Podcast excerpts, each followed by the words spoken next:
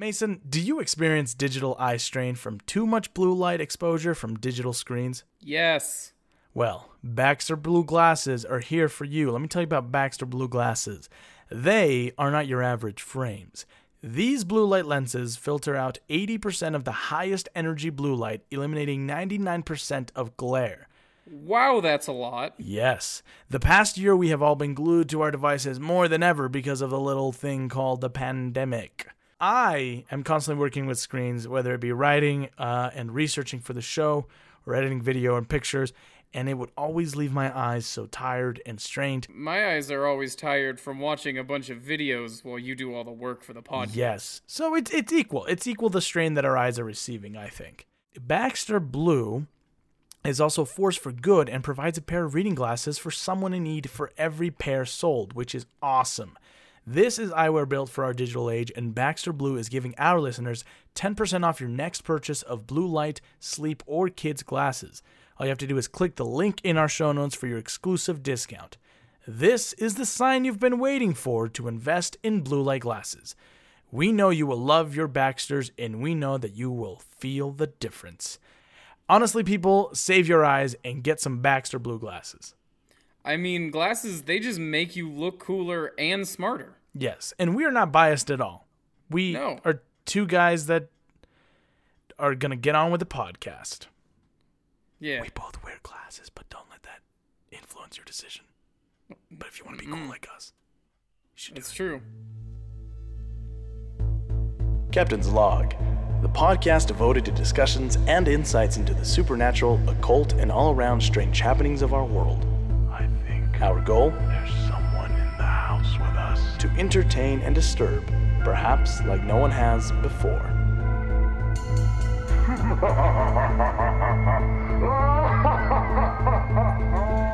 I warn you, uh, this could scare you, as the sound bothers me to listen to. It has always haunted me. What you are about to hear is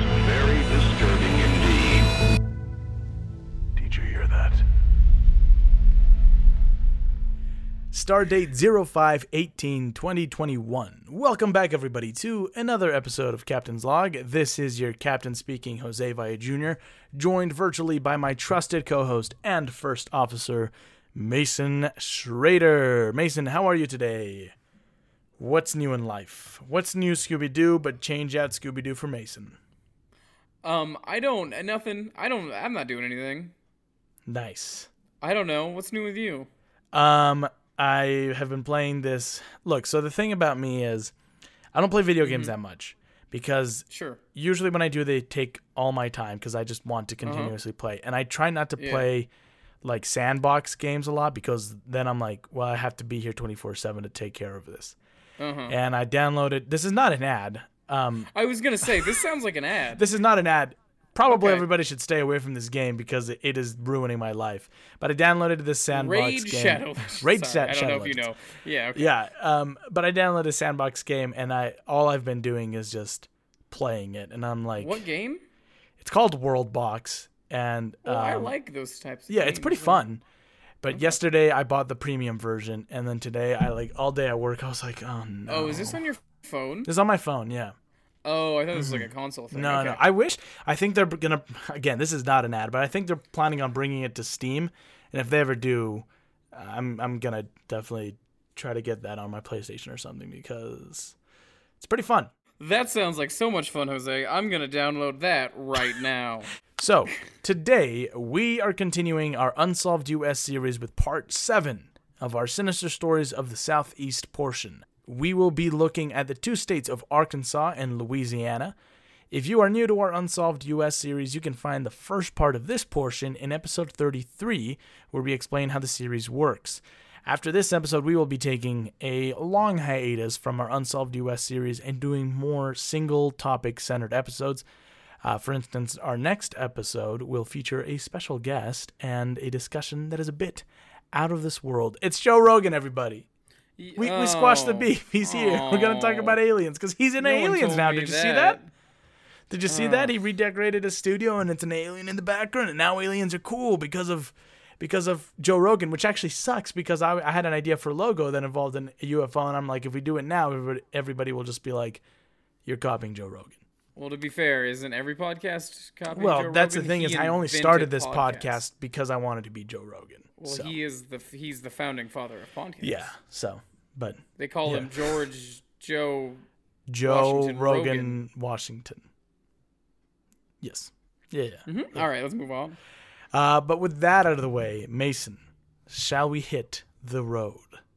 Yeah, I just actually I just got I got the the mystery hog. I just got its oil changed. I checked its tire Oh, very pressures. good. Filled it up. You got to maintenance your you got to maintenance your um. Your vehicles, people. hogs. Yeah, mystery hogs. Then start it and let's ride. You can tell how e clean it is. It's ethanol. All right.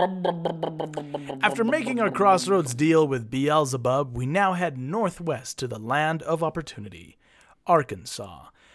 Quitman, Arkansas is a quaint little community in north central Arkansas. It boasts a population of only 733 people. It also boasts the legend of a strange, large, dog like man, the legend of Dog Boy. Mm-hmm, mm-hmm, uh, Superhero to Dog Man? Or sidekick, I mean. Yeah. Yeah. Of course. It, it's a legend of a dog like man, dog boy. Sure, Dog boy. makes sense. Yeah, yeah, Let's yeah. move on. Yeah. The legend centers around the home on 65 Mulberry Street. The home has been a hub for a slew of paranormal occurrences. The A legend of of Dog s- Boy. It's been a home, a hub of a slew. A, hu- a hubba, a hubba bubba slew of a home of paranormal occurrences. All right. This is the most chaotic episode, beginning of an episode we've had so far. That's what happens, folks, when you take like two weeks off and then you come back and you're like, how do I talk? Um, so, the legend of Dog Boy begins in the early 1890s. The home was built by the Garrett family. It would later be occupied by Benjamin Jackson and his wife, who would have a child in 1898 named Joseph Jackson. Joseph would serve and perish in World War I at the young age of 21. He is one of the reported ghosts who haunts the house now. The house, Along with dog boy. along with Dog Boy. Okay. Uh, Dog Boy's just like that, fr- like the best friend of a frat dude. I'm just imagining And he's it's like, like, "Yo, um, Dog Boy," and then Dog Boy's like, Did you watch something like that. I was thinking, did you watch Wilfred? "Oh, I've never, I never watched it." Uh, but it's just like Elijah Wood is this Mhm, guy, yeah. and then Dog Boy is just a man in a like a dog outfit. It's Yeah. Just like, hey, Hey, I'm a dog, he says. you'll never guess how I died. I got hit by a car. Oh. He is one of the reported ghosts who now haunts the house. This is Joseph, Joseph Jackson. The house would remain empty until the Bates family moved in sometime during the 1950s.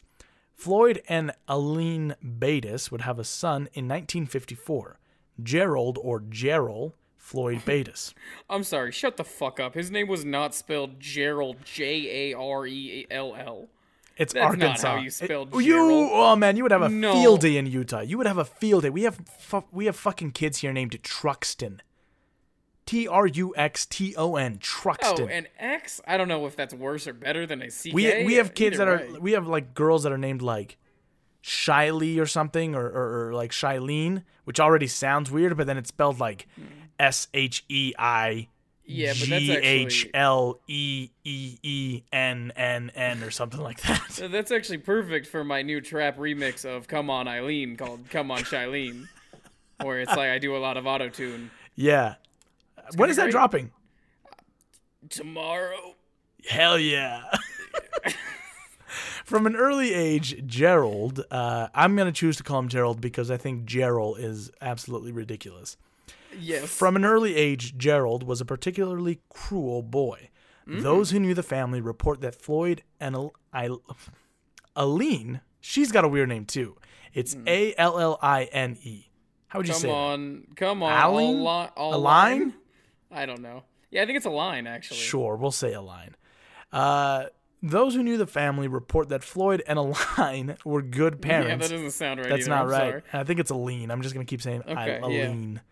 Uh, were good parents, but Gerald was malicious, demanding, controlling, and always craving attention in inappropriate and tasteless ways. I like that one of detail those- of tasteless ways. He sounds like he's one of those indie indie boy manipulative indie boys that I always see on my TikTok. You Yeah. know, the ones that cuff their jeans and wear their beanies. Yeah, not us. We're cool. Yeah, I was gonna other say cuff their jeans sure. and wear like striped shirts. Yeah, with like a little a lot of- collect a lot like, of vinyl and wear weird vintage clothing.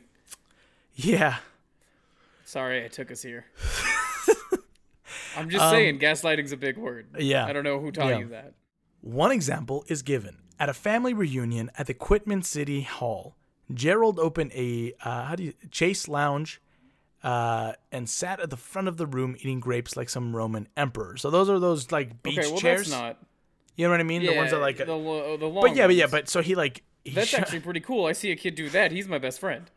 But he was like, I, I guess when he was doing it, he would like, he was like smugly looking at his family. Yeah, I totally get it. I, I think that's amazing. What the fuck? He lives in. No, no, no. Okay, hold on. Fucking Gerald lives in fucking Arkansas. You know his family were probably fucking pricks, and he was probably just like, Oh, father, if I could only muster the courage to have one of these grapes. You know how you like suck a grape into your mouth? you Yeah, know, he's yeah, like yeah. sitting back, and then his dad's just like, oh, God damn it. Fucking kid. Boy, he just he's like this little soft man that's just like, oh, it's so hot out today. Oh, do we have any more of the frozen lemonade? Yeah, yeah, yeah. So it's just yeah, yeah. He was teased and bullied at school because of his hulking size and strange Oh. behavior and sense of humor. Okay, well now this is just sounds like he's not the problem. It Mm-hmm. sounds like society is the problem. Society. All right, I didn't do that. I meant this small society of this All right, town. Todd Phillips, why don't you back it up? I'm just saying, when can white guys be funny again? You know, I'm sick of you having to say all the jokes in this podcast because I'm not allowed to be funny. Yeah, yeah. I apologize for that. Um, Well, you should be sorry as a minority. Let me tell you your place. thank you, please. Uh, as he grew into a teenager, um, his behavior went from odd to sinister. He began taking in stray dogs and cats. This led to his nickname of Dog Boy being given to him by his peers. But what they didn't know was that he wasn't nurturing or caring for them. He was using them to satisfy his desire for torture and murder. I mean, they didn't. Uh, they didn't know.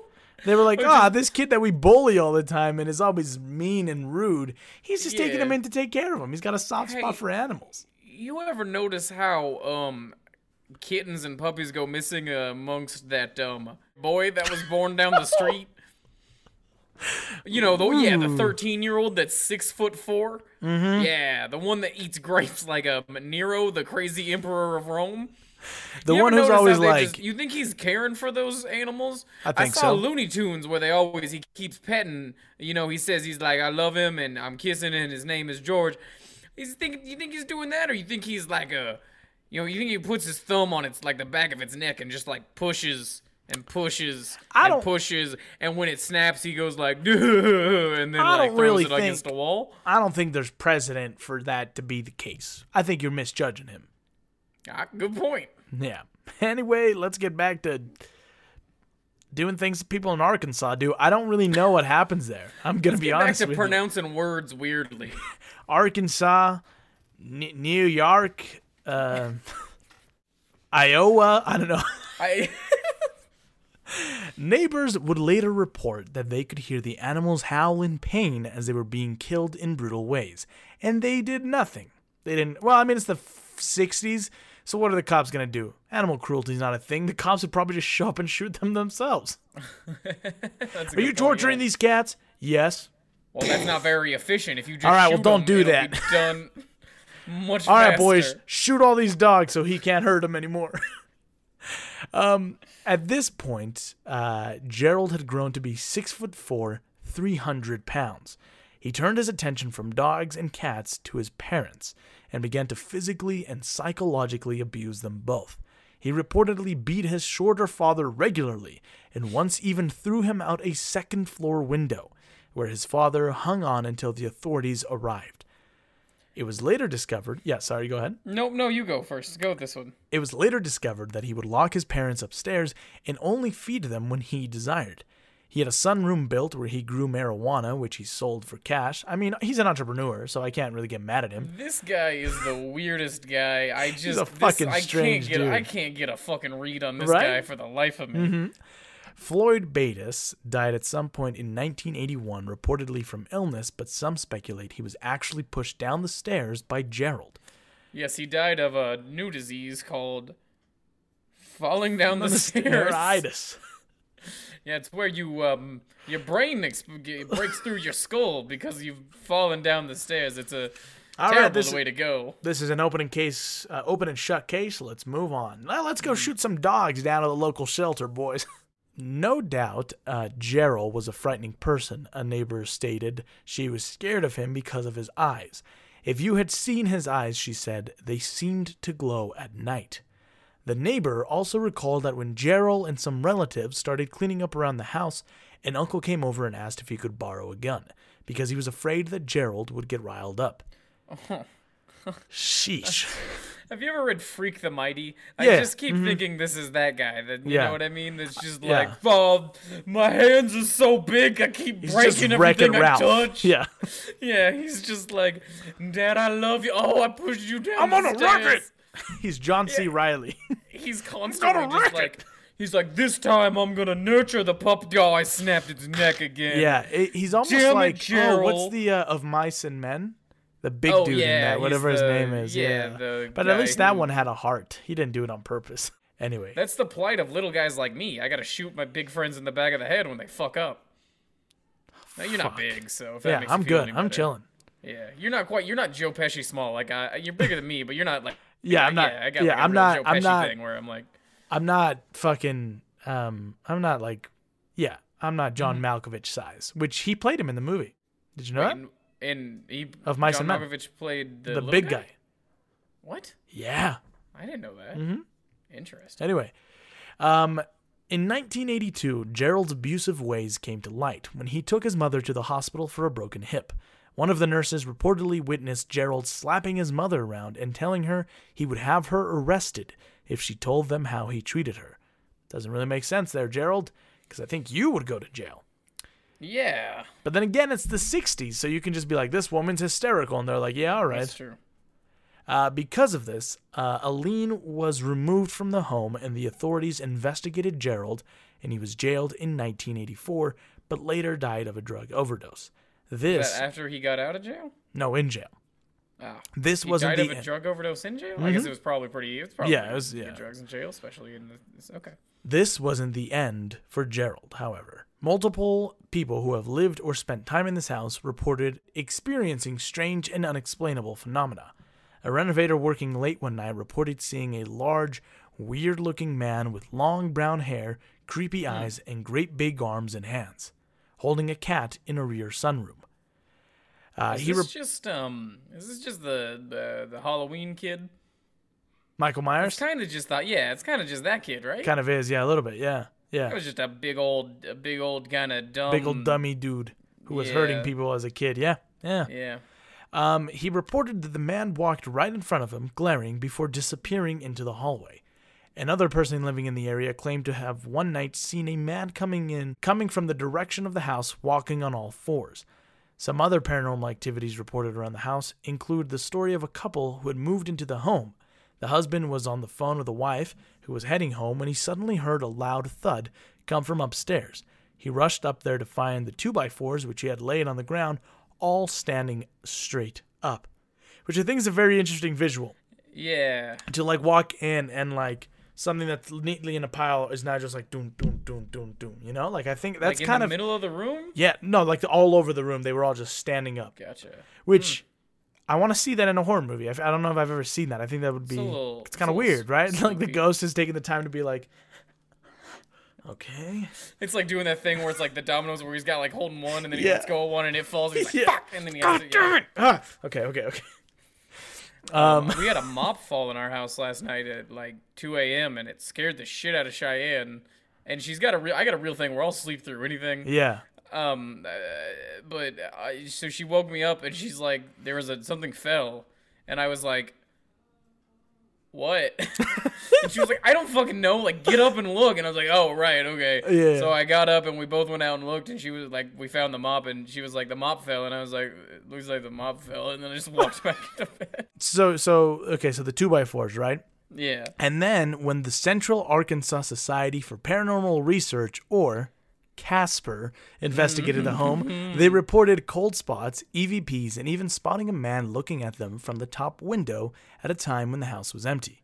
So, Mason, what do you think of the legend of Dog Boy? Spooky or kooky? It was it was pretty spooky, I guess. I don't know. I would assume that I wasn't really. I didn't. I don't get why he's the dog boy. I mean, I get because I guess because of the dog thing, so then he just became a dog boy in. But he didn't really seem like even as a ghost, he didn't really seem like a dog boy. Well, the guy just said he was hairy. Well, And then one guy saw him running on all fours. So, all right. well, right, Mason, it's I, I think it's spooky-ish, I guess. spooky-ish. It's more towards the kooky side. The Um, stories I can. It's a scary idea of a ghost is that giant man. you Mm-hmm. and I know? left out a of- bunch of. Yeah, sorry, I'm go ahead. Mm-hmm. Well, I'm tired of frail Victorian women. You know what I mean? Yes. Being my ghost, I, I like the idea of it being like a like an '80s like kind of guy. That's Yeah. kind of fun. Like a goon. Yeah, goon. Yeah, like a- real, yeah. a real goon. a goon. Um, I um, I think I left out a, a couple of other instances because there was like so much to this one uh, afterwards in, Gotcha. ter- in terms of what people had seen. So I just picked some of the the more standout ones. yeah. But I'll I'll link it in the show notes and people can go read. But there was a bunch of other stuff that happened that people report at this house. Mm. Um, but I would like to clarify that this story is 100% true. Oh, Uh, Gerald Bates did exist and was indeed, by all accounts, an asshole who tortured animals and the elderly and died of a drug overdose. Whoa. Well, that adds a little Yeah. bit of it because at least it Mhm. was Yeah, a real story. yeah. So well, isn't I'm that glad fun? he's dead. Yeah, he was a prick. Yeah. Um, yeah. hmm Caves are in. Did, was the grape story true? yes, yes. hmm That's Yeah. cool. Yeah, I yeah. just I that He cracks- did I do don't the grape how that's the example of like he's a troubled no good Nick. Um, Cut to nom, him just being like, mm, these grapes. I'm, oh, I'm so fancy and rich. Fetch me and my, fetch me my chariot. He says. Would you get me a carafe, please? Gerald, stop being fucking weird. You're being Nom, fucking nom, weird, dude. Nom, nom. We invited you to this house party so we could get you some some fucking girls or something. Why are you doing this? the- look what I'm doing to the grapes. Gerald, go I'm home, licking 'em. And then the whole football team's like, Gerald, we're gonna fucking beat you up now for this. Yeah, but he's six foot four and three hundred pounds, so he was probably Yeah. like, "I'll smash your fucking brain in." That's also, true. yeah, he was also like a psychopath, so he was like, "Oh, Yeah. you want to beat me up? He'll do a real like Tom Holland thing and the devil all the time, where Yeah. he like, beats the shit out of those kids." Yeah. Wow, I'm gonna make this movie Real now. story. Tom Holland beat the shit. I'm He just kidding. did. Don't I? I don't. Tom. I. He's Tom Holland seems like too nice of a person to even belittle like that. Mm-hmm. Caves are intriguing and interesting things. They are openings into the depths of the earth, literally offering a view into what lies below. For some, they excite and present a challenge worthy of accepting. And for others like myself, they represent something you don't want to fuck with at all. I could go into. I can do any cave that um I get. I don't. It's start when I have to start squeezing through stuff. I can't do caves. Yeah, yeah, yeah. I can go through well tunneled caves. I will not go past the point where I don't see the light anymore.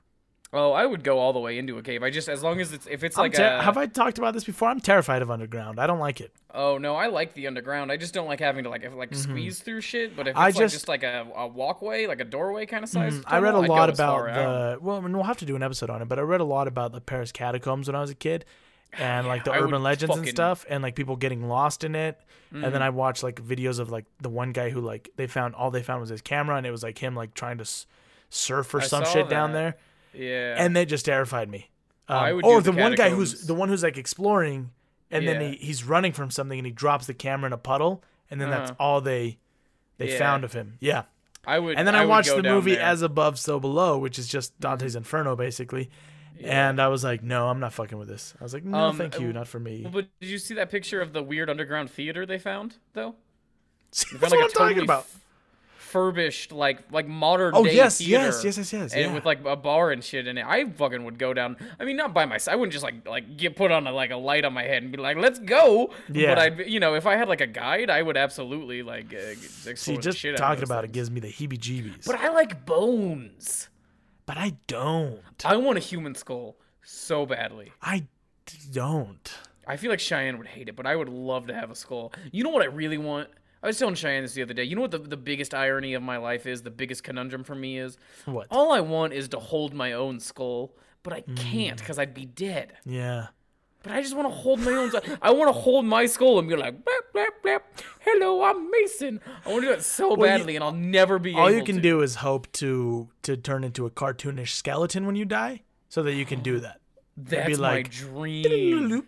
And then you like roll it down your dude. hand. Yes, I would be And your little dance? the best cartoon. Yes, I would do so many dances. I would learn so many songs. I would learn to play my You ribs come- like the fucking xylophone. If if you're gonna come back as a skeleton, Mm-hmm. um, I I just request that when you come to visit to see me, you Uh-huh. do the um, friend like me from Aladdin. So you just come Mm, and you're like, one. you will never have, have a, had a friend like me, and then you take your head off, and I'm like, ah, Yes, and but then I'm I gonna start up. it right. You're gonna be asleep, right? Yeah. And uh, you're gonna oh you're just gonna Add some like, chains though, like. shing, shing, well yeah yeah shing. but but you're gonna you'll be asleep and you're just gonna hear like what? I reach for my glasses and I'm like, Who's there? And then the lights are gonna be like. And then I'm gonna like slide out of your closet playing my fucking rib cage. Yeah. that's very fun. Yeah. Only you can haunt me if you do that. boop, boop, boop, I'm gonna like flick off my arm bone and it's a fucking flute and I'm like boop, boop, boop. I, Ah, my legs man. got strings on it. It's a guitar. I'm gonna be the best cartoon skeleton. Oh my god, the guy who made a guitar out of his uncle's bones. yeah, Did you oh, hear about yeah. that? Yeah, he was cool. It's fucking crazy. He didn't anyway, steal the bones. no, he didn't. I It's guess. not illegal. I guess it's not, isn't it? But Oh, I'd be a good ghost too. yeah, yeah. say that. Anyway, one particular cave in Arkansas might just be worth exploring for us, Mason. Uh, This is one that I might go in with you. This is the legend of Blowing Cave. it has not. It's, Shut up. it's nothing to do with that, but it's just funny. Is, is that why you want to go with me yeah, so badly? you have to blow each other when you go in. That's how you can enter. It's the rule. I, I didn't. I'm not making this up. Um. So, Blowing Cave, home to disembodied voices, strange orbs, and shadows, and a race of subterranean humanoids known as the Teros. nice. In the 1950s, an author by the name of Richard Schaefer wrote a book. oh, that's. I'm pretty sure that's Shaver. That means Shaver, his na- yeah. name is Dick Shaver. Dick Sh- I think this is a prank, Jose. I think you may have gotten pranked on this one because I don't think Dick no, Shaver it's, did it's do this. It's a real cave. It's a real cave, and he did write this book. So, Dick Shaver Uh-huh, wrote- wrote, the book on blowing cave. Yeah. wrote a book called The Underground Empire, which detailed the events of an expedition that was exploring Blowing Cave. This team, Blowing Cave also sounds like another name for your butthole. Like, yeah, that's I'm going to let one rip out of my Blowing Cave, Yeah, you know? yeah. I got a whole. I ate so much. I got a whole underground empire in the blowing cave. This team supposedly discovered a secret passageway within the cave that led them five miles into the earth. They came upon a massive cavern which they named the Glass Cave, and from there proceeded down strange glowing tunnels. The tunnels would lead them to come into contact with a group of humanoids known as the Blue People or the Teros. They were highly intelligent and even possessed an electronic device which allowed them to translate their speech and communicate clearly with the expedition team. Hello, this is what we call an iPod. So, the following is an excerpt from Shaver's book. The most Dick Shaver's book about Dick Shaver's Cave. book. The most shocking surprise of all, however, occurred on the third day after exploration of this tunnel began. A considerable distance from the crevasse. Sir, wait, what? from the From the- Ah, okay, I was right. From the crevasse from which they entered, they entered the tunnel, They were walking along when all of a sudden they turned around and found themselves face to face with a group of human like beings who stood around seven to eight feet tall, their skin a faint pale blue, almost clay bluish tint, and their eyes were relatively large and owl like, but they were definitely human.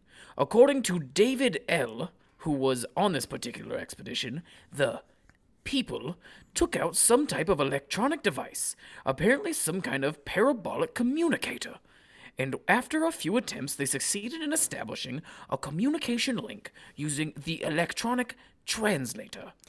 According to lore, in order to enter the subterranean empire, you must slip through a crevice between the cave's entrance and the underwater lake. Hmm. Then, through another crevice which leads to a stairway. Reports of interactions with this mysterious race date all the way back to the 1940s and 50s. According to legend, many explorers have perished while looking for the Taros. So, if you're thinking of exploring this cave, then you best be prepared to quite possibly never see the light of day again. Mason, what do you think? Spooky or kooky? Okay, well, I got a few things about this 1st mm-hmm. First off, uh, I'm totally down for looking at it, assuming the crevices. I know I was just saying I need like a doorway. I could do mm-hmm. it if the crevice is like if I just have to turn sideways to get through mm-hmm. that crevice. I'll t- I'll do it no problem. It's anything that I have to like crawl. or, Yeah. Like I don't know if No, you I watch would- people would- like tunnel where they get to these like Yes. situations Yeah, where it's yeah. like I'm just gonna bring my foot, my knee up past my head here, and then I'm gonna I'm gonna split through it. I'm gonna split through. I'm gonna pull my bag through, and then I'm gonna have to figure out how to get back through because there's no way I can do this backwards. Anyway, Yeah. let's get into more underground. Yeah. No, Um, no, no. so- I, I would go to this, and so you you can actually rent it out for groups, which is v- very fun. You can rent out Blowing Oh, yeah, Cave for groups, awesome.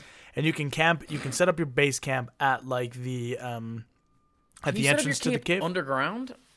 uh, you can. At, at, they have a camp set up at like the entrance of the cave. That's your Gotcha. base camp. But you, there's nothing like underground because that would be super cool. I would Uh, spend no, you, but you cool would can you to can try it. So there is an actual underwater lake, which which is what most people try to get to, but like the it's such a tighter space that Is it so? Like I'm guessing it's got to be pretty safe then to like travel it if they're renting it out to groups. yeah, it You know what I mean? to a certain point. Uh, you know well, what I mean, I'm sure you still have to sign waivers and shit. Yes, it's still going yes. underground. But, But the the reason I would visit this is because I I I read a a piece by this this paranormal group who actually went and did an investigation, uh, Mm-hmm. and they didn't go that far in because they were there to investigate the like ghosts and hauntings that are reported Oh, there gotcha, instead yeah. Mm-hmm. of like the trying to find the taros. Um, but yeah, there's like a ton of um. Uh, like uh, paranormal instances happening there aside from the subterranean race. well, that's super um, yeah. cool. I love it. But I don't. I don't know if I fully buy that the underground race is seven to eight feet tall. Yeah, I think an underground race has got to be shorter, yeah. and they got to be like like crawly. You Maybe they're just like tall and long though. the descent. Yes. You know, Uh, yeah, that's gonna be an underground race. You know what Yeah. I mean? Of weird, weird Smeagol. cannibals. I love The Descent. That's one of my favorite horror movies. I don't think I've ever watched it all the way through. You should watch the original one. The, the they made a remake and it's not as good. Yeah, not the American or They ch- well they British changed the not yeah not the American one. The American one they changed the ending and it was like mm. That's why I'm terrified of the underground, man. I love it. I love it. I love it. Oof. Anyway, It's spooky, it's spooky, but in the best yeah. way possible. Uh, yeah. Yeah. Well, I should clarify this, and this this is not me trying to discredit any of this, but Schaefer or Shaver was Hmm. a sci-fi writer. Uh, Ah. and in his book, the, com- the the companion who le- who gets left behind in the world of the Taros, uh, conveniently gets erased from the world. So basically, Ah. he presents this book to be like a detailed account or whatever, right, of this expedition. And then he's like, I don't remember who the character is that stays behind, but he's like, and this researcher, he stayed behind and lived his days out with the Taros.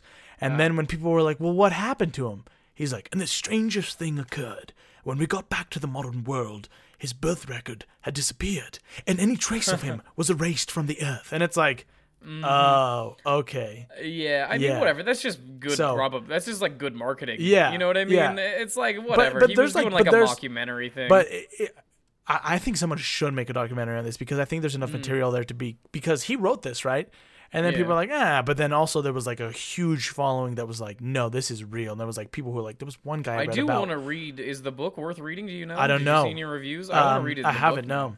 I'll look it up. But gonna- I- I'm um. What was it called? Empire un, The Underground Empire. Underground Empire, yeah.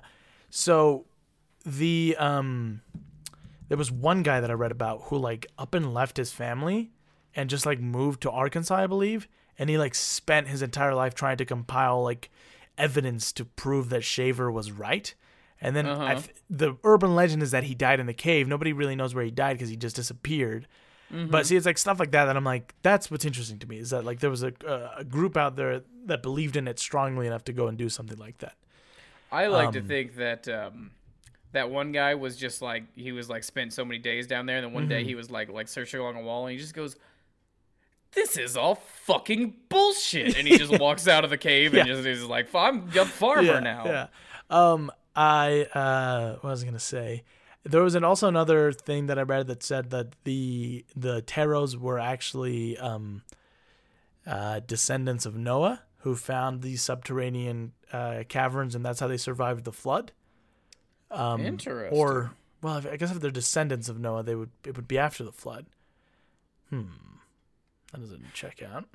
Um, but yeah, the Taros have like they even have like a a a, a, a enemy race of other subterranean humanoids named like the Eros or the Daros or something like that. So I didn't want to get into all that lore, but I still think it's spooky though. Um, just the idea of it. I like I like a subterranean race. I feel like we haven't I do encountered too. much. Yeah, that one's super cool.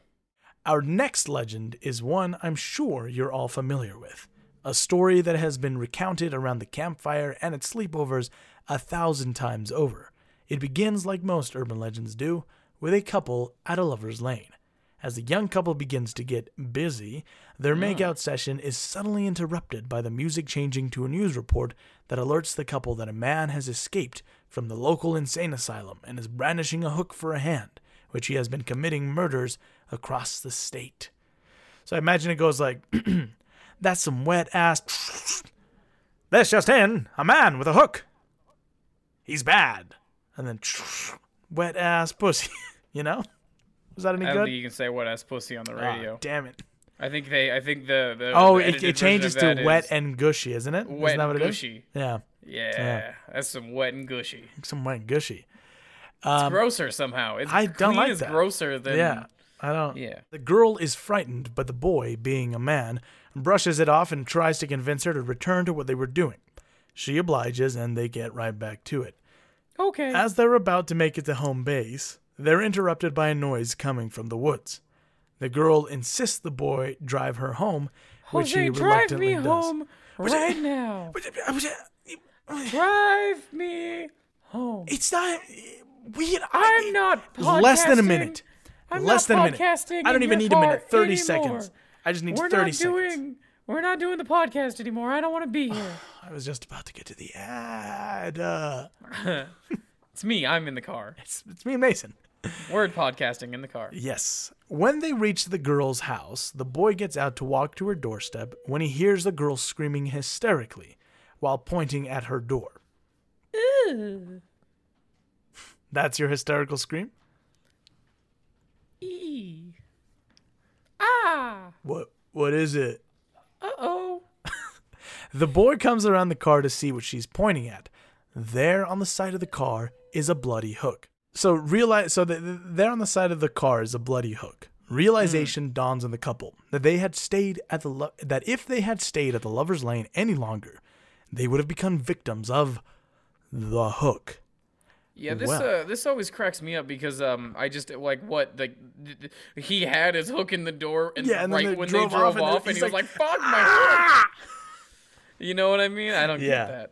Mm-hmm. Well, as it turns out, this legend may just have its origins in a town on the Texas Arkansas border known as Texarkana, and the murders that I'm rocked the area. sorry. Absolutely not. It's Texarkana, and there's beer in Tex. Or wait, no. The folks are thirsty in Atlanta, and there's beer in Texarkana, and they're gonna bring it back no matter what it takes, cause they're eastbound and down, Jose. They're loading it up in trucking. What are you doing? What they're gonna do what they say can't be done. They got a long way to go and a short time to get there. They're eastbound. Just watch old Bandit run. What is this? I could do that whole song. You've never seen Smokey and the Bandit? no. Burt Reynolds masterpiece with um some country singer. I, it's not Jerry Lewis, but I always want to say it's Jerry Lewis. It's a tr- it's a movie where they're tr- he's a trucker. Yeah, and then, no, I'm familiar with it. and Yeah. he's, the, he's and then and then he's the bandit and he drives a Corvette and he like destroys distractions. They're smuggling booze from Texarkana to Atlanta. Okay, so it's beer Texarkana. Texarkana. Okay, sorry. God. Gonna bring it back no matter what it takes. A town known as Texarkana and the murders that rocked the area, known as the Moonlight Murders. It all began in 1946 when the town of Texarkana would earn the infamous nickname given to it by the 1976 film of the same name, The Town That Dreaded Sundown. Honestly, that's a good name. Such a good It's name. such They a good fucking name. Killed it with that title. Yes. Holy shit. The first attack took place on February 22nd, 1946. The killer, who was later dubbed the Phantom Killer or the Phantom Slayer, approached the car of Jimmy Hollis, who was parked on a secluded country road with Mary Jean Larry. He blinded them with his Oh, flash- Mary Jean Larry. you make me feel like I'm a real man. He blinded them with his flashlight before drawing a gun on them. He ordered them out of the vehicle and ordered Jimmy to remove his pants. Uh-oh, is this a this- game Mason's playing of did he just make fun of people who actually got murdered? Yes. Oh, no. After this, no, they both lived. After this, he proceeded to savagely beat Jimmy, fracturing his skull. The Phantom then told Mary to run before chasing her and sexually assaulting her with his firearm before letting her go. Both Jimmy and Mary would survive and go on to describe the killer to the authorities. They described him as wearing a white mask or sack with holes cut out for eyes, the chilling description that would inspire the killer in the 1976 film. I have to say this, I I really dig that look. I, I'm sorry, I know he killed people, right? Yeah. but there's something menacing about the simplicity of just a sack with holes in it. yeah. Yeah. Yeah. Oh, that's- no. It's what? Yeah, no, I mean obviously it's probably not a Klan. Well, No, yeah, but I know I think that's how they got. Have you ever seen Django Unchained? That's how they got their start. I yeah, that's true. yeah, Um, but this but guy no, was. yes. Uh, is he? Uh, let's play another. Let's play another round of Mason's terrible hypotheticals. Is it better to be a Klan member or a, a murderer? Murderer. Really? I was gonna say. Yeah, because if you're oh, is it- murdering- oh yeah, no, I agree. It's better to be a murderer. Yeah, yeah. I think. I don't yes. know. Actually, because I- at least you're killing everybody. You know what I mean? You don't uh, discriminate in I'm terms gonna let our fans decide. But yeah, it's a and he's got like the he's got like the um. It kind of reminds me of Hooded Justice Yeah. from, yeah the from Watchmen. Watchmen. Yeah. but he's got like a little bit of like string tied around to tighten it or whatever. I don't know. I dig the look. Mm-hmm. Yeah, I think that's cool. that is kind of horrifying because it's like, Yeah. look at this fucking bum. He can't even make a good costume like the Zodiac. He just threw a fucking sack over his head. Oh, now I'm dead. Did the. Zodiac have a good costume? yeah, he, well, he didn't have a good costume, but he had like the executioner's kind of big, boxy hood That's thing. still just a bag on his head. Yeah, right. That's just a different kind of bag on his when are when are real life murderers gonna start dressing up like killers in in I mean, slasher it'd be, movies? mo- it'd be a little more fun. yeah, Have some fun. I get with stabbed it. by a guy who is Ghostface. Come on. Well, don't rip that. Yeah, don't rip that off. No, no, but I mean, if that wasn't a thing, Well, yeah. yeah, I'd be like, oh, his face, and then I'm dead. You know? Ah, oh no, yeah. Oh no. The killer would strike again, this time finishing the job. jokes and jokes, and then he murdered again. In March, Richard Griffin and Ann Moore were found dead in their parked car at the end of yet another secluded road. Griffin and Moore were both shot fatally through the back of the head. Only a few weeks later, the Phantom would claim another pair of victims, Paul Martin and Betty Jo Booker. Booker would be his youngest victim, only 15 years old when she was found two miles away from the body of Martin. In the first week of May, the killer would attack what would be his final official victims, Virgil and Katie Starks. Virgil was shot two times in the back of the head and died almost instantly. Katie, despite being shot twice in the face, survived and even managed to run to a neighbor's house for help. The killer's targeting of couples and lack of other identifiable motives, such as burglary or burglary or revenge, led many in the area to believe that the killer was some sort of sex maniac. Nearly 400 I mean, people. they probably. were probably right. They just Probably. didn't know what serial killers were Yeah. yet, so they were just like Sex they, maniac. They called it. Yeah, Yeah. I mean, yeah, he was. Yeah. Nearly 400 people were arrested in connection with the killings. Sucks. Sucks. Suspects. Nice. Sex maniac. That's my new uh, my new uh, porno version of the unusual suspects. the unusual suspects. huh? Yeah. That's very good. Suspects included a University of Arkansas freshman who committed suicide in 1948, an escaped German prisoner of war, an LA resident who believed that he may have committed the crimes while in a coma. So All right. Well, it this definitely dude, wasn't him. this dude just narked on himself. He was like, Oh, "I think I did it." oh man. I think I was in a coma and maybe killed a bunch of people. like, no, it yeah, I don't wasn't think you did. You. Get the fuck out of here. No, I think it was me. No, No. fuck, get out, dude. God, Oh man, have you tried pot yet?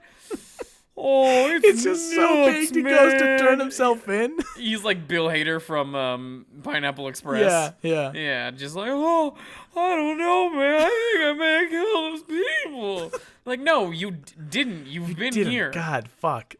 Oh man. What if I kill again?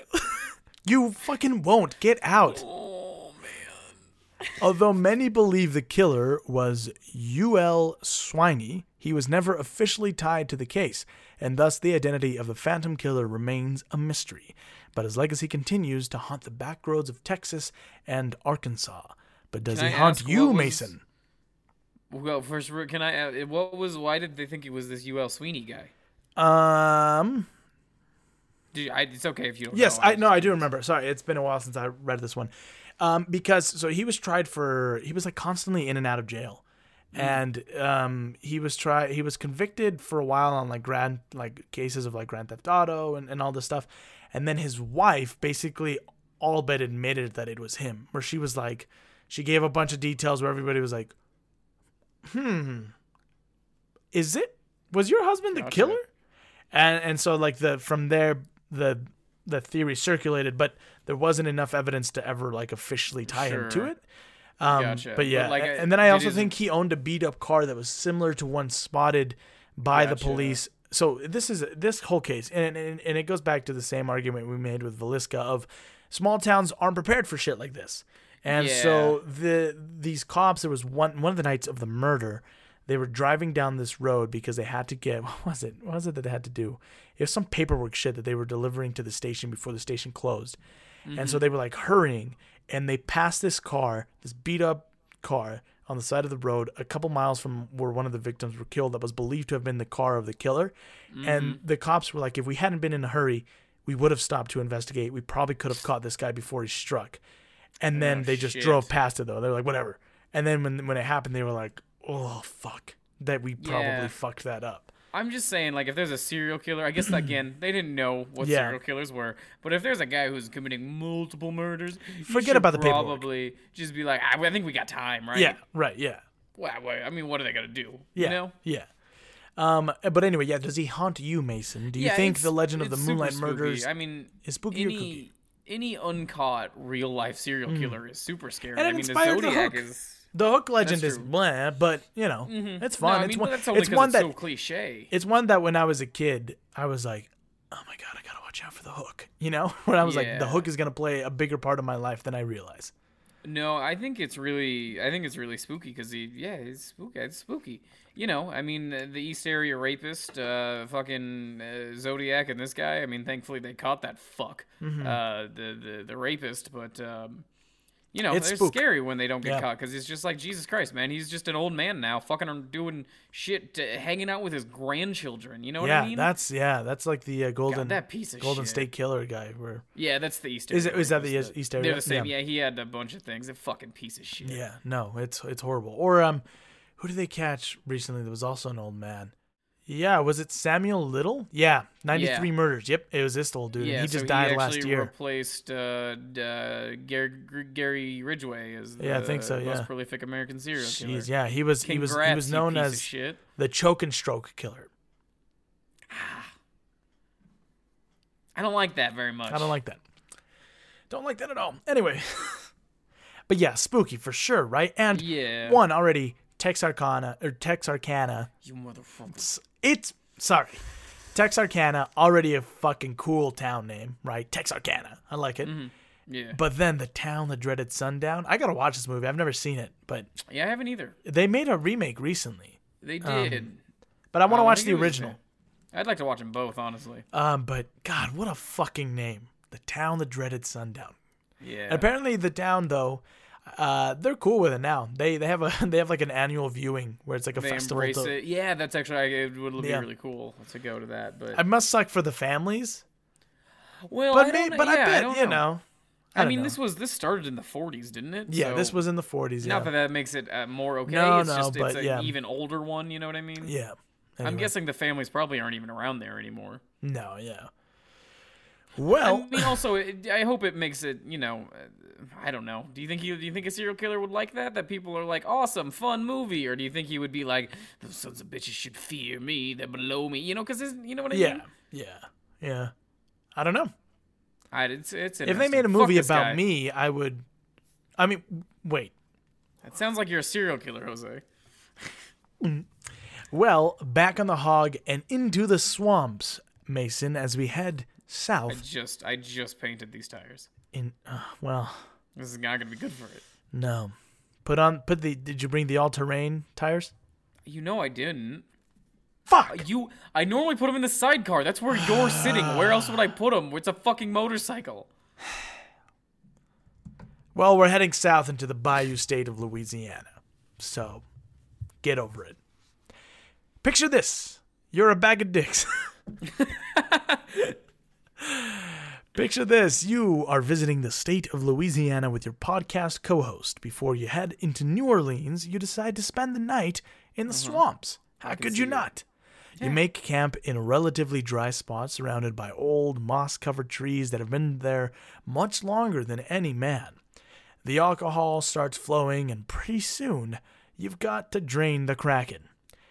You excuse yourself from the fire and head into the woods to take a leak. As you find a good tree and begin to water it, you hear a strange howl coming from the distance. You quickly oh. stop and listen. Oh. Mason? I'm the one It- taking a pee. Remember? All right. it's strange. You know what a coyote sounds like and what a wolf what a fucking sounds like, coyote sounds like. but this howl sounds like neither. It sounds I know this human. mystery. This is the mystery of the Koof, Yes, the notorious coyote, wolf. Damn it. Mason. I should have said Wyote. Yeah. Oh, that sounds like a strain of peyote. Peyote. Like white man peyote. Peyote. Honestly, we could make a killing if we just started Wyote. yeah. What are we You know what I doing, mean? man? I'm gonna write that down. Wyote. Okay. It doesn't sound like either one of those. It sounds more human with a dash of monster. Then you see it. Out in the distance, perched on a rock, is a large wolf like beast. Or so you think. And then it stands up on two hind legs, and because you're a very talented urban legend researcher at this point, you know exactly what it is. You are staring not at a werewolf, but a Rougarou. And you're shit out of luck. Um, well, in this case, it was more me, but you Ah, would be fine. Yeah. Because if it's me, you're a Catholic who hasn't been keeping up with Lent. If it's you, I think you're fine. If that sounds strange, Mason, it's because it it, fucking is. very strange. The colorful yet frightening legend of the Rougarou is one that has been around Louisiana for a long time. Uh-huh. The legend has its origins in French folklore, where a similar beast exists known as the loup-garou. the loup-garou is Mm-hmm. a French word for werewolf, and in medieval, medieval France, loup-garou were blamed for pretty much everything that happened. A child went missing? Boom. Loup-garou. Your house got broken into? Boom. Loup-garou. Your wife left you because you came home drunk yet again? Boom. Loup-garou. So, when the French came to the New Jose, World, I mean, honestly, we got to work on your songwriting, but it's other than that, it's Boom, loop, It's like, a, like the worst Beastie Boys song in the world. Like, your house got broken into, boom, loop, guru. Your wife left you because you're drinking loop, guru. It's like, guys, that sounds actually uh, pretty good. I don't know what you're we're not, talking this about. This one's not making the album, guys. I'm gonna be honest. So, when the French came to the New World, they brought this legend with them, but some twists were added. The Rougarou is described as having the head of a wolf or dog and elongated and gnarled body of a man. Unlike most depictions of werewolves, it is not entirely covered in hair. It stalks the swamps of Louisiana on the prowl for Catholics who have not been maintaining Lent or children who misbehave and ignore their parents. So it looks Okay. kind of like kind of like the werewolf from uh, Harry Potter and the Prisoner of Azkaban. Yeah, Yeah, but like, so but a I little could just more be. I would, yeah. So I, I could just have a beer with the Rougarou. I think so, right? I mean, I could just be. Yeah. He would be like just like like mauling you to death, and I would just Yeah. be like, "Hey, Hey, and he's just you like, want to, you want to, you want a beer?" is that like a local craft? What do you got? Yeah, actually, it's we just picked it up outside of. Oh uh, hell New yeah! Orleans. Oh wait, is that is that Rougarou? Yeah, it's actually Oh, it's the Rougarou brew, dude. What the fuck? How crazy is that? There is a Rougarou brew. We'll get to it. Um, uh, so, you yourself can become a Rougarou if you go seven consecutive years without observing Lent. Uh, I only need four more. I want to I want to convert to Catholicism just to become a Rougarou. That sounds like oh here. Did you want out of your shitty life of being an adult who pays bills? How about you be a fucking man-eating werewolf for the rest of your life? Yeah, all right. Yes, please. You can also become a Rougarou by means of a curse. If someone cursed you, you would become a Rougarou and could only be saved if someone else cut you and drew blood. Oh, it's like blood. ji- so these are like jinx rules. yeah, I yeah, I guess. Uh, but the curse would then transfer onto that person. So if I was a Rougarou and you cut me and drew blood, then you would become a Rougarou, and I'm saved. you're, a- if you're a Rougarou, I'll save you at a, at a moment. Just let me know. I'll be right there, cut you, and I'll roam the the deserts. In four and- years, I will be one. cliffs. So I'll, I'll roam the deserts and cliffs of of Utah, snacking Hell yeah. fucking uh, other motherfuckers. That sounds Yeah. amazing. But don't be dismayed. You can indeed protect yourself from the Rougarou. All you need is 13 pennies. If you place 13 pennies on your doorstep or windowsill, it'll keep you safe from a Rougarou home invasion, as the pennies will draw his attention and he will set out to try and count them. But since Rougarous can only Stop. count up to 12, it will leave Shut the him fuck up. frustrated and stumped as to the number of objects, causing him to abandon his pursuit for fear of being caught at sunrise. So Mason, uh-huh. so Mason, what do you think? Spooky Fucking- or no? It's kooky. spooky? You see what I did there? It was like a howl. It reminded me of the Cookie Crisp. Remember that wolf? the- that was like yeah. Cookie Crisp. Um, it was fucking. I was, but yeah, okay. But also, if I'm just not Catholic, I don't have to worry about it. I don't know. It's strange. I didn't. I tried to look for some answers to that, but it seems like you don't. Well, no, no. It did say that it was looking for children who misbehave. So it's just children and grown-up Catholics that have to worry about it. It's so weird. I mean, I get it because isn't New Orleans is a is a, is a heavy Catholic. Well, area, yeah, because right? so Louisiana was French, and then it was given to the Right. Uh, Spanish, and the Spanish developed a lot of Louisiana, like New Orleans, Mm-hmm. um, and then it was given back to the French, and then the French came in, and so it's a mixture of Spanish and French with yeah with the but- Americans and, and, and Creole and, and Haitians Yeah. and stuff like that. Um, so, but yeah, and also France was heavily Catholic as well. It's So- just, I mean, it's a fun. It's like werewolves are cool, but It it's it's fucking weird that. sends me that it, has to count 13 count- pennies. That it can but it only count 12 pennies. So technically, you could put out. You don't have to. It doesn't even have to be thirteen pennies. You could put out a handful of. Pay, just as long as you grab more than 12 Mm-hmm. you're fine. yeah. And that just that crazy that drives, especially that it not only it's not like it just like gets mad. It's like it tries a few times to count. 1, 2, 3, 4, 5, 6, 7, 8, 9, 10, 11, 12. Ah, fuck. 1, 2, 3, 4, 6, 7, 8, 9, 12. Mm, fuck. 1, 2, 3, 4, 6, 7, 8, 9, 10, 11, 12. D- damn it. 1, 2, 3, 4, 6, 7. Yes, that it It's spreading them out. the It's putting them in yes. groups. It's like It's trying three, so four, hard five. because it knows it's it's smart enough to know that there is a number that comes after twelve, but it can't figure it out. So it just is like fuck, I give up. 1, 2, 3, 4, 5, 6, 7, 8, 9, 12. 12 part Thir- 2? No, that's not right. That's Uh, not right. 30? Third, no, No, fuck. fuck. Third, third, third, Third. I know it's a, it's a, I know it's a th one. Twa, th- Floor 12. No, that's not it. That's not one. Un, it's French. Un, deux, trois, trois. Mm, ah, fuck, fuck! I gotta go home. The sun's coming up. You win this time. Next time, I'm counting to fucking. Yeah, I, You ever think it wakes up in the middle of the day? It's like thirteen. Fuck, Yeah. And then I then like it doesn't like- have a pen. yeah, it's like, I'm gonna remember. I'm gonna Yeah. remember this time, and then he gets there. He's like, shit. Yep. Um, yeah, I think it's kooky too. It's funny, but it's kooky for sure.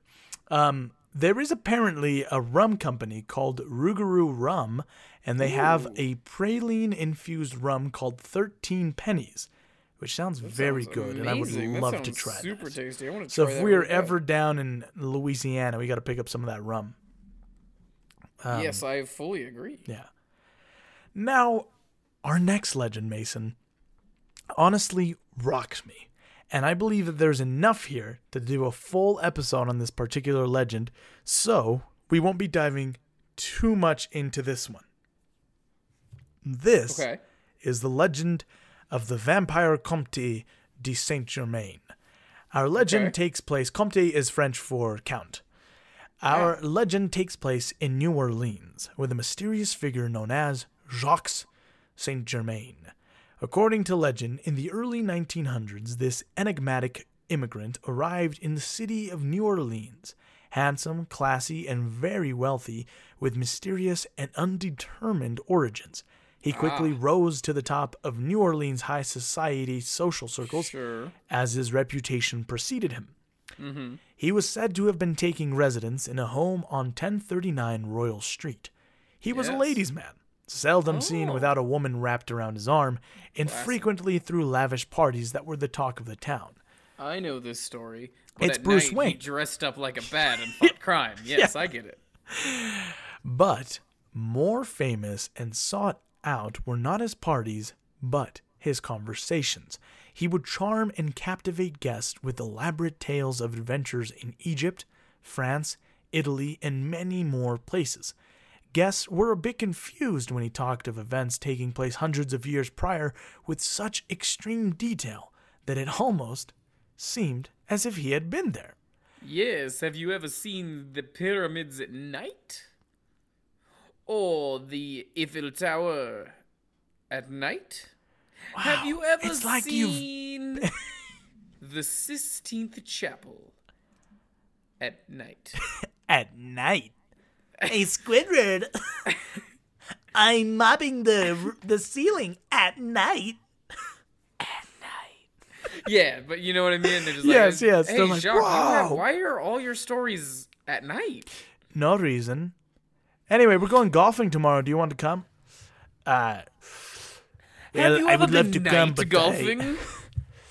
are we doing it's- night golfing? Perhaps? Huh? It's much better. It's much better Oh, than just- regular golfing. That sounds like it would be a pain because you wouldn't be able to see the ball.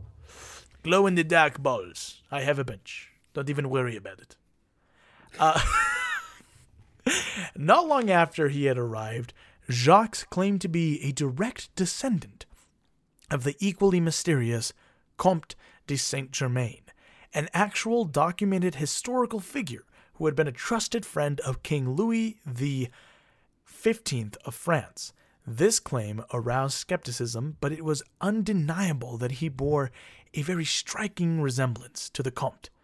Rumors also, started. the whole last name thing. yeah. Because I have Saint Germain probably isn't a super normal name, no. right? Rumors started to spread in jest that perhaps Jacques was the Comte, rendered immortal through some strange circumstance. Although his parties always had the best food, the Count never seemed to partake of the meals at his gatherings, instead, always clutching a chalice of what everyone presumed was wine. Things took a Jacques. Uh, I referred to him as a count there, but it's it's we're talking about Jacques still. Things took a turn, however, when police were called to investigate the circumstances that led to a woman falling from a balcony in St. Germain's home. But as police questioned the woman, she revealed she had jumped from the balcony herself in an attempt to get away from St. Germain. It appears the woman and St. Germain had been talking all night, and he invited her up to his bedroom for a view of the city from the balcony, or perhaps to bump uglies. You they had fuck a vampire? Hmm? I would. Yeah, I would. Yeah. Yeah. Again, I would do it again. Yeah. Just a vamp? Like that's all that? That's all you're? Yeah. All right. Yeah. okay. yeah. Sure. The- vampires can be ugly, you know. Mm, don't think so. I think you you become handsome when you become, or or, or you just I become mean, good looking. I get, I get what you're saying because yeah, technically, there's never really been portrayed an ugly vampire, but Even Nosferatu, he's kind of handsome. I mean, like, I got a thing for ghouls. you know, I mean, Peter, listen, I'm not, Peter I'm from not saying, Peter from What We Do in the Shadows. You telling yeah, me? like I'm not saying that, like, I'm not saying that they're uh, conventionally attractive. I'm just saying that personally. Uh, there's a there's a thing about being gaunt and scary that I'm like, I, I mean, All right. kinda, I get it. They had stepped out onto the balcony, and that was when Saint Germain assaulted the woman, biting her neck and drawing blood. The woman was only able to escape when someone knocked loudly on his door and drew his attention away, which is when she made the leap and began to scream hysterically. The woman was taken to the hospital, and the police, who suspected the woman of being nothing but a delusional member of the opposite sex because, you know, it's the early 1900s, they told St. Germain to come into the police station the next morning, if he could, to go over the events of the night. However, the next morning, St. Germain did not appear at the police station. In fact, to everyone's surprise, St. Germain had seemingly left town and vanished. Now, according to the legend, when the police went to St. Germain's home and broke in, they found a series of opened but corked bottles of what appeared to be wine, but upon further inspection was discovered to be human blood. Jacques Saint Germain was never seen again. He had disappeared as quickly as he had appeared. What do you think, Mason? Spooky or kooky? Well, okay, I'm gonna cheat and think a little bit here, and this is a little bit probably of a, a, a meta a meta move here. But honestly, it was pretty kooky based on the story. But since the way you introduced it makes me think that there's probably a lot more to this that's probably a little scarier. Because that was just kind of like, sure, you know yes. what I mean? Yes. Uh, Uh, yeah, and my my my judgment of it is biased because I did do all the research. So I'm gonna say spooky. But yes, I can see why Just the Legend is kind of kooky. Just what I've heard here, because I mean, it's like nothing really ever. I mean, it's such a very cliche vampire Mm-hmm. Cliche. Mm-hmm. story. Um, there's nothing really like okay, so a lady, you know, even if the lady falling from the balcony is true, the rest could just be made up. Mm-hmm. He could have just disappeared because I mean, like that was the. That's A a, whole thing with all did. of these stories. Is uh, anybody in this time you Mm-hmm. move one town away and you were just uh, you could just be like, my name's Ted. And they're like, yeah, all right, that's Ted. Yeah, cool. Hey, that's Ted, the the you rich come French over for dinner? Yeah, right. It's like- aristocrat. yeah, you could do so. You could do whatever, but did, uh, Hello, so, my name is uh, how you say Ted. not to. So I don't have to. I, we don't have to spoil anything either. But did he? what- Did he go outside in the day?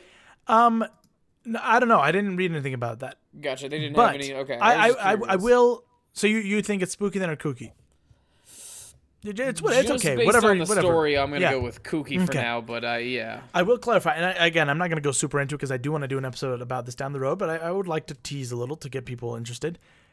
It gets a lot crazier when Right. you realize that Jacques might have been a real person as well because very important historical figures of the time uh, reported knowing him, being friends with him before this was an urban legend, right? Gotcha. And it was. uh, and everyone always talked about his his stories and, and this personality that he had. And then the Count Saint Germain, the one who was friends with King Louis XV, also a noted historical figure, was an alchemist, had all these other strange even at his time, he was always he was talking about stories from the past as well with extreme detail like he had been there. So when you start reading into it, there's a lot of weird uh similarities between the Count of Saint Germain and Jacques Saint Germain. You do have to. Where you up- almost- It's always. The stories are always interesting because you got to think about like even if like I mean like they didn't they're not time travelers No. they didn't know all this crazy Right. shit was gonna they just happened to be in the right place at the right time which is weird mm-hmm. but And then I mean, the- you know, it was like the 1600s, and he's like, I hope it's really popping off in Baklava Yeah. today. I didn't, I Yeah. couldn't think of a thing that happened in the but 1600s. no, it's it's it's very interesting. Um, I don't I don't know. Maybe you know, I think that the argument could be made that perhaps uh, Count Saint Germain and Jacques maybe they weren't vampires. I know that the last bit Mm-hmm. is that's why I said according to legend because the last bit, especially about the bottles, I believe that's all legend. The thing about the woman, I believe, is also all legend. But the stuff about him living in New Orleans, throwing parties, being known for his personality, for his stories, all that can can can be backed up a bit by accounts of other people. But these two guys are hard as fuck to actually pin in history. We know they existed because of other people um, recording, uh, like because of other people's records of them. But we don't have like actual birth certificates for them or whatever. But when you have King Louis the Fifteenth being like, yeah, yeah, Count Saint Germain, my, my my buddy, and then his uh, counselors being like, oh yeah, the the king's friend Count Saint Germain. It's like okay, so this was a guy. You know what I mean? Always talking about Count Saint Germain. You know. Yeah. Uh, and then there was also another guy that's really interesting that I, I do just want to mention. And uh, again, we're going to do a full episode on this at some point. Uh, there was a guy named Richard Chanfray. He was a French, uh, like, C-level actor. He spent some time in jail and read a book on Count Saint Germain and then was like, hey, that's me. I'm him. I'm the Count. And Yeah. and he was he was like Jacques, where he would be like, listen up, but but he gets away with it because I'm like it's the 1960s, so you could you read history books. I don't think Richard Chanfray was Well, really I mean, anything if- in this if case. it's but- hard to back him up, uh, back up uh, Germain But now. here's why- here's why I wouldn't think- it be even harder to find out about him in the '60s? No, because yes, yeah, I get what you're saying, but yeah, I don't know. But I know that Richard Chanfray is not Jacques or the Count because Mm-hmm. he died inhaling car fumes in like the 70s or 80s. Well, they He didn't have suicide. cars up until then, so like. But I think that he's was a his weakness. Anyway, I think it's a fun one though. We'll have to come back for it at some Yeah, point. I love good. it.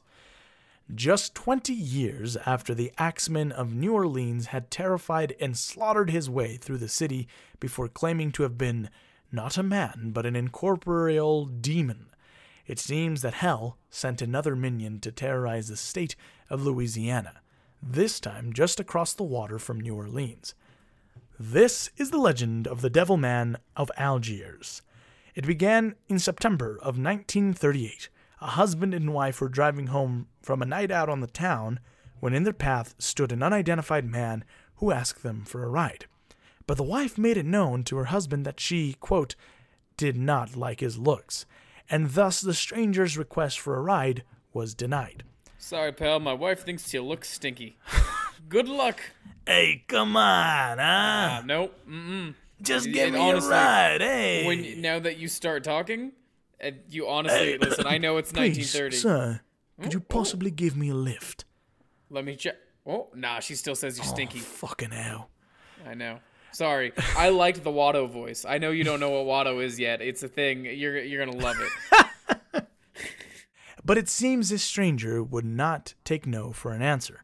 As the couple drove about 10 miles down the road, they encountered the stranger again. Once again, they denied him, but now, becoming nervous, the couple threw their liquor out the car. Holy shit. This crap is strong. He's just yeah, no shit. He's just like, honey, I think we should get rid of the gin, and just pops it over his shoulder. And it's like, wait, what the fuck? You were drinking and driving, you son of a You're bitch. just like slamming at slamming straight vodka, and just being like, honestly, I'm getting a little worried. And just tossing it out the fucking window. Hold this, Stinky. There we go. Let's go. Um, once again, um, they continued to drive home, and then once again the man appeared before them. But this time, he didn't ask for a ride, but rather revealed his true nature to them. I don't leaving- understand. Are they s- stopping for him every time? I He's mean, like popping second- right in front of the, the car, Oh, basically. okay. Yeah. Um, leaving nothing to the imagination as he morphed into a demonic figure right before their eyes. Did you see my dick? It's a devil cock. I left nothing to the imagination, huh? Oh, look, look what I'm doing with my hips. Uh, My yeah. My cock's got horns on it. Look at that. Little Ah. devil cock. The wife fainted and the husband quickly drove away. Oh, devil cock. She Oh says. no. The husband's like, son of a bitch. Okay. yeah. Uh, right? Uh, nice cock. Yeah. The- the hip thing again, huh?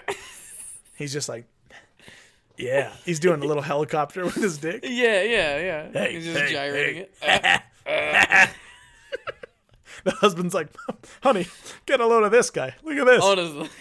Oh, she fainted. Oh, I should probably get home. All right, devil man, you have a good night. Um, trying. right. the husband Yeah. drove away, trying to make it home before they were dragged to hell. It seems the devilish figure made one final appearance to terrorize the couple. This time, he rode a brown horse next to them. The car Hey. managed. Hey, look at my horse's devil cock. Ah, come on. uh. And the horse is like. He's also doing a helicopter with his dick. You ever seen you ever seen a devil on a horse before? Uh, Huh, by golly, I never have. yeah. Um, the um the car managed to outflank the dark rider leaving the satanic encounter in the rearview mirror the devil man was described as having long black horns eyes like those of a chicken and bright pink ears resembling either sunflowers or stars by eyes of a chicken do they mean they just fucking hung at the sides like all droopy and fucking lost I yeah, I don't know, but i'm just- looking i'm looking up a chicken right now to look at their eyes Eh, look how crazy I look, huh? Huh? I got I got I got chicken eyes and I got flower ears. Huh? Look at my ears. They're shaped like fucking sunflowers. Isn't that fucking nuts? That's fucking crazy. Look how fucking crazy I look right now. I okay, I think I get what they mean. Like it's like that like yellow or orangey thing around it, oh yeah, but they don't and then have the any white. the b- pure black. Yeah, I think that's what they Yeah. mean. probably. You could describe that differently. You could just say orange eyes. Yeah, but look at my ears though. I feel like you're getting caught up on the. I yeah, ears, Star, star ears. or sunflower shaped ears. Yeah, that's Yeah, weird. weird as fuck, right? Do you think? Well, do you think that means they're flat on his head like a star, or do you think they're like like like like uh, like chunked out? I thought that they were the way I uh, um interpreted it was like flat against his head, but they're like star shaped. Gotcha. Because because Mm-hmm. I you was know thinking maybe like our like a ears, normal but front side, but they're just like it's like our ears that stick out, but then there's just like it's like slotted Hmm. all the way down. I don't know. Yeah, that's what. Okay, yeah, yeah. Welcome to Talking Ears with Jose and and Mason. You almost forgot your name there, I almost forgot my own name for a second. He could vanish at will or morph into a baboon. Neat party trick. he would fly around the city, insulting wandering women and wrecking unprepared homes and bars. This Or your house isn't clean. fuck you. Call me stinky. You're stinky. this demonic figure would go on to name himself the Devil Man. Not very creative. Who are you? Me. Devil man. I'm the Devil Man.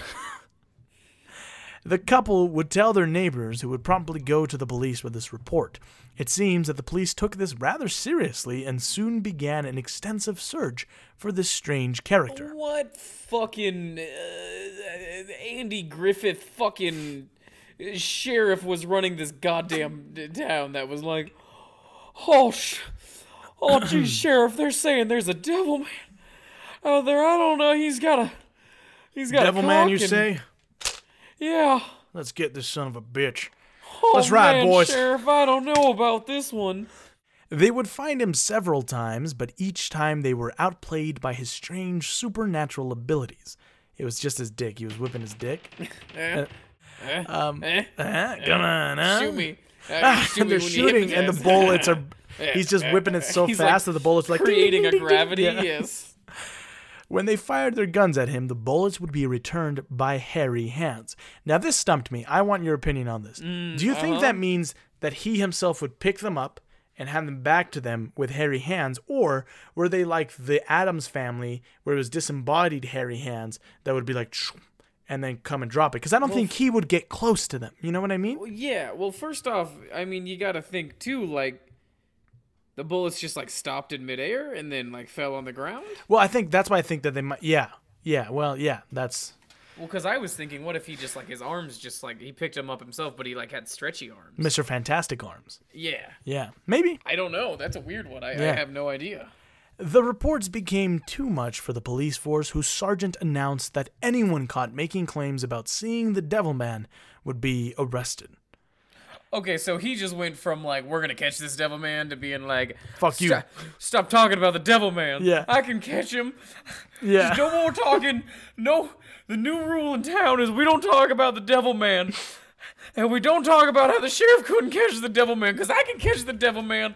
Uh, the devil man is attracted to you talking about the devil man, so no more talking about the devil man, and, And then he he'll closes just go the away. he closes the door and he's like, "Oh fuck, goddamn devil man's killing me.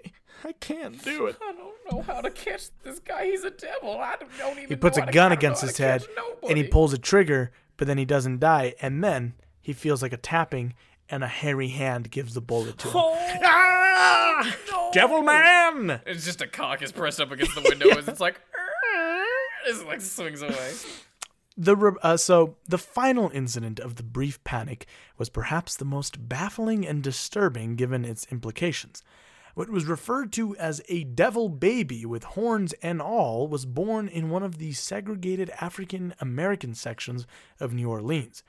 Panicked whispers spread across the city that concluded that the devil man really had gotten to them now. But maybe not all. But maybe not, as all satanic activity in Algiers stopped abruptly as soon as it had begun. I don't know. That second one sounds like white people making up just racist Oh bullshit. yeah, for you know sure, what I mean? right? Yeah, yeah. Um. Anyway, what do you think, Mason? Spooky or kooky? It's actually kind of spooky. I don't know. It's fun. I like the idea. Well, you're just you're so. Uh, another some of the other stories I read was like, people would be at the bar and he would just walk in and Uh-huh. Oh. Uh-huh. sit down for a drink or whatever. Devil man, you know. Yeah, sure. Star ears, big ass horns, chicken eyes. You can't Uh-huh. tell if he's looking at you or where he's looking. And he would Yeah. just sit. And if they if he didn't like it, he would be like, "Fuck this place!" and like fireball or something. You know what I mean? And and they would like start taunting people. Yeah. So I think yeah, like imagine you're at the bar, you're, you're like pretty drunk. I'd buy him a drink yeah. But then he doesn't like your drink and he's like fireball. You know? Like, Do you think he likes Fireball though? yes. Right? Yeah. Yeah. Definitely. Yeah. It's got a little devil on it, doesn't it? Doesn't Yeah, fireball have a little devil love on it. it? Yeah. He's gonna be like, ah. Hey, that's me funny. actually. But I don't know if you know that. Actually, that's my cousin. Yeah, yeah. Honestly, no, no. I would if I could get him to fly me around the town, like he'd like hold me underneath my arms and like fly me around. I, I mean, can game sh- over. I can show you the world. yeah, that's pretty good. An Aladdin movie, but it's you and the Devil Man. In the skies, you and I flying over New Orleans. Sorry, as I was saying, man, big ass dick. he's flying you with his dick. So he's like holding you backwards because his dick is the propeller. So he's like, Trash and buzz, getting drunk, asking for rides. We need to write the Devil Man musical. I think immediately. yes, yes, yes, I think this is a golden opportunity for us. yes. Um, yeah, I think it's spooky too. Suck my dick. The sheriff sucks. Can't even kill himself properly. And I'm just like, oh, Devil Man, you're so charming. Um, yeah, so spooky then, right? Yes. Okay. Now, Also adorable. Yes, yeah. It is worth mentioning that an arrest was made in the Devilman case of one Clark Carlton, an interesting character in his own right. Carlton claimed to have been sent to this latitude by a great spiritual monarch known as King Zulu, who was a great benefactor and advisor to Neptune, who comes to mm-hmm. only those who speak his language. He claimed he wasn't the devil, but actually a greater force than the biblical antagonist. George Horrell, who had given Carlton a room in his inn when he first arrived in the city, came to Carlton's defense and theorized that all that had happened was an incident was blown out of proportion and an urban legend sprung from it. So there was one night where Carlton was outside and he was being ber- he was being berated by these children, and he told them, "Get away from here! I'll set the devil on you," or something like that. And then people, the children started going, "Devil man, devil man," and so it drew a crowd, and they were all like, "Devil man, cool devil man," and then he ran away. And so, according to to George Horrell, he's like, "I think that's what started it all." But we could do a further in and further in depth uh, look at Carlton, but I'm not all convinced that I just the strange devil man and him were one and the same. I think they're two different instances. I love the Devil Man though. Yeah. I love. I, he's my favorite. Clark that- Carlton, fucking interesting guy because his story basically ended with he got sent to jail, and then one day the the, the mayor saw him on a chain gang and was like, "Hey, you want to admit you're the devil man?" And he was like, "Will it get me out of this?" And he was like, say you're the devil man. I'll give you a hundred dollars. I'll buy you a suit, and you get out of town." And then he was like, "Yeah, I'll do that," and he did. Look, I'm doing the thing. Yeah. Eh, eh. Yeah, I don't know. I'm gonna be honest. I love the Devil Man, but I'm not entirely sure it's not because of all the the lore we made up about the Devil yeah, Man yeah. Well, yeah, during the story. Right, but yeah. he may be my new favorite cryptid. yeah. He's an interesting one. Yeah, I just Well- like him because he seems super fun. yeah, yeah. He's just well, maybe never he's hurt maybe he's sexist though, because he's going around just calling women whores and stuff. That's a little weird. That Yeah. he's like, "You're a fucking slut." yeah, and she's like, "I'm just walking home from work." You Fuck you. uh, you Minnie Mouse. Oh, oh boy. Oh, gentlemen, please. Um, yeah, that's not great, I guess. But I mean, honestly, sounds he's like it a man of his time. You know. Sound- honestly, sounds like he's better than most men of his time. Yeah. Yeah. Well, with that, Mason, it's time to wrap the show up. If you like the show, make sure to leave a five star review, uh, which you can do in app on Apple Podcast, or you can go over to Audible or Podchaser to do that. We'd really appreciate it if you'd leave us a review. Plus, it really helps the show, and we'll read your review on the show. You can support the show by going to patreon.com slash captainslogcast and donate a dollar. Anything helps keep the lights on. Another thing you can do to help the show and yourself is go over to TeePublic and shop our merch. Yeah, that's right, we got merch. You can get anything from t-shirts to mugs with our logo on it. Remember, if you donate slash support our sponsors, it all goes towards improving the show, getting better recording equipment, etc. Mason, where can the fine listeners find you? you can actually find me on uh, Redbubble at Tiny Messiah, T I N Y M E S S I A H. Um, I have um, I have some of my artwork up for sale. Not a lot yet. I'm still in the early stages, but I've got some stuff up, and you can go on there and buy some stuff. Mostly, I make them for prints. But you want a shirt, you get a shirt. You want whatever, get whatever. Uh, it would be cool. It's Yeah. great. It's kind of fun. That's Tiny Messiah on Redbubble. I will link it in the show notes as well. Thank you. Uh, you can follow me on Instagram and Twitter at j.valle underscore junior, and the show on Twitter and Instagram at Captain's Log Pod. We recommend Oh, you various. can also you can also find me flying over New Orleans screaming at people in a devil voice. I can't stop doing that. No, you can't. Uh, we recommend various different materials on our socials and post show updates and some occasionally haha funny things, so go check it out. You can also subscribe on YouTube where you can find me as Jose Valle Jr., Animal Productions, and of course the show's official YouTube channel, Captain's Log. We are so close to having it updated. I'm so close. Uh, if you can't get enough of me, you can also listen to my other podcast with friend of the log, Max Benyon, called Max and Jose Have Something to Say. We had a very Captain's Log esque episode recently where we talked about mythical cities. Um, that was a load of fun. Mason's been on an episode. Yeah. Um, if you uh, if you want more of me, you can. Um, uh, my new series, uh, Cornfed Iowa, reviewing restaurants in Iowa, will be coming out here shortly, and you can listen to that and enjoy that. Yes. Make sure to tell your friends and family about the show if you enjoy it, and if you'd like to share your favorite urban legends that didn't make the cut, or perhaps if you had encounters with any of the legends we discussed, please do so by writing in to captainslogcast at gmail.com. You can also suggest episode topics, guests you'd like to have back, etc. Make sure to subscribe and download on Apple Podcasts, Spotify, and Google Play, and any other podcast directory. Thanks to Carlos Rivera for composing the show's theme. And with that, Thank everybody. you, Carlos. Thank you, Carlos. Mwah. That's for Carlos. Uh, Yeah. With that, everybody, we have reached the end of our show. We'll see you soon for another special episode. I've been your captain, Jose Valle Jr., joined by, First officer and official devil man, Mason Trader. and this has been Captain's Log. End of transmission. You.